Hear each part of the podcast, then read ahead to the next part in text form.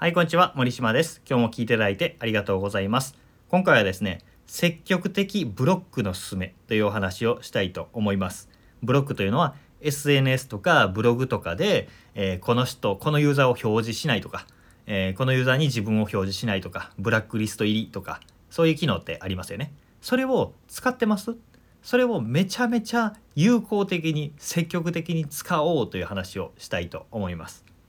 この対象となる人はビジネスで情報発信をしていたりとか、まあ、これから起業するために自分の発信力とか影響力を高めるためにまずブログ書いてみようとかツイッターで発信してみようとかっていう人多いと思うんですよ。でそういう時に批判コメントだったりとかなんか的の外れた変な挨拶おじさんとかねそういう人って来たりするんですよ最初は特に。でそれに対して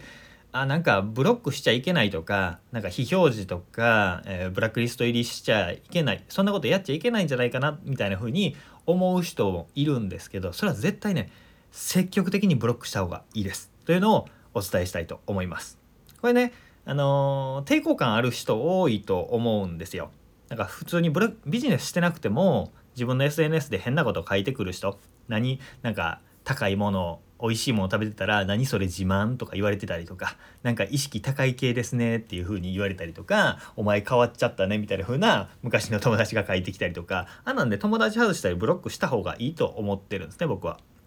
なんでかっていうとこれね冷たいやつって思うかもしれないんですけどそうではないんです。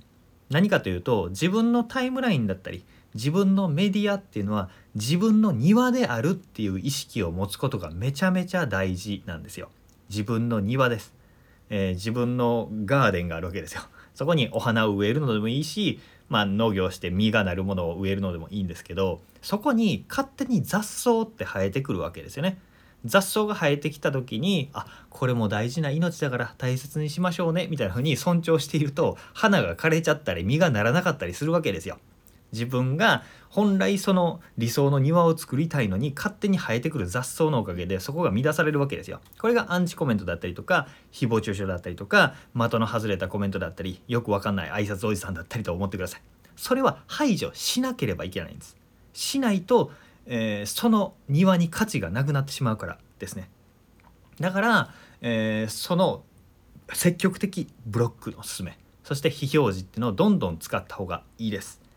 これね有名人のメディアとか見ていると、えーあいつはイエスマンばっかり集めているとか、えーなんか人の言葉に意見を傾けないやつだみたいな批判ってあると思うんですよね。でそういうのを見ていて怖いなって思う人もいるかもしれないんですけど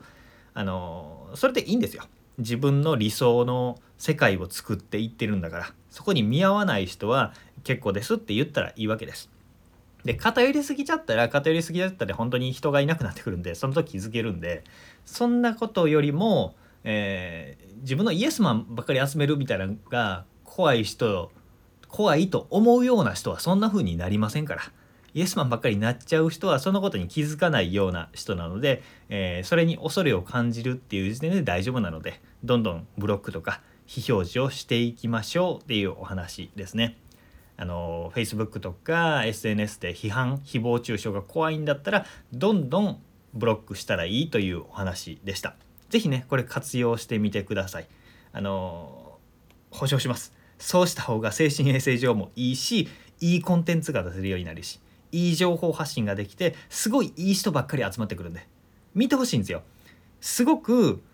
最後ちょっとだけ足すんですけどすごくいい発信してるこの人の情報素敵だなっていうところのコメント欄に自分がコメント書こうとした時に変な挨拶おじさんだったり変なスパスタンプばっかり押してるあの気持ち悪いおっさんばっかりいたらそこの中にコメント自分書きたくなくなる感じ分かりますかね。そういう場を作っちゃいけないんですよ。ぐっちゃぐちゃのゴミだらけの庭に足踏み入れたくないんですよ。だから整備された庭を作っていくと素敵な人が集まってくるっていうのがあるので雑草はどんどん抜きましょうっていうことですね。なんで、えーぜひね今後情報発信していくとかコメント、えー SNS とかブログとかで発信していくっていう人はこれはぜひ覚えておいてください。えー最初ね勇気が出ないかもしれないんですけど参考にしていただければ幸いです。ということで今日も聞いていただいてありがとうございました。森島でした。それではまた。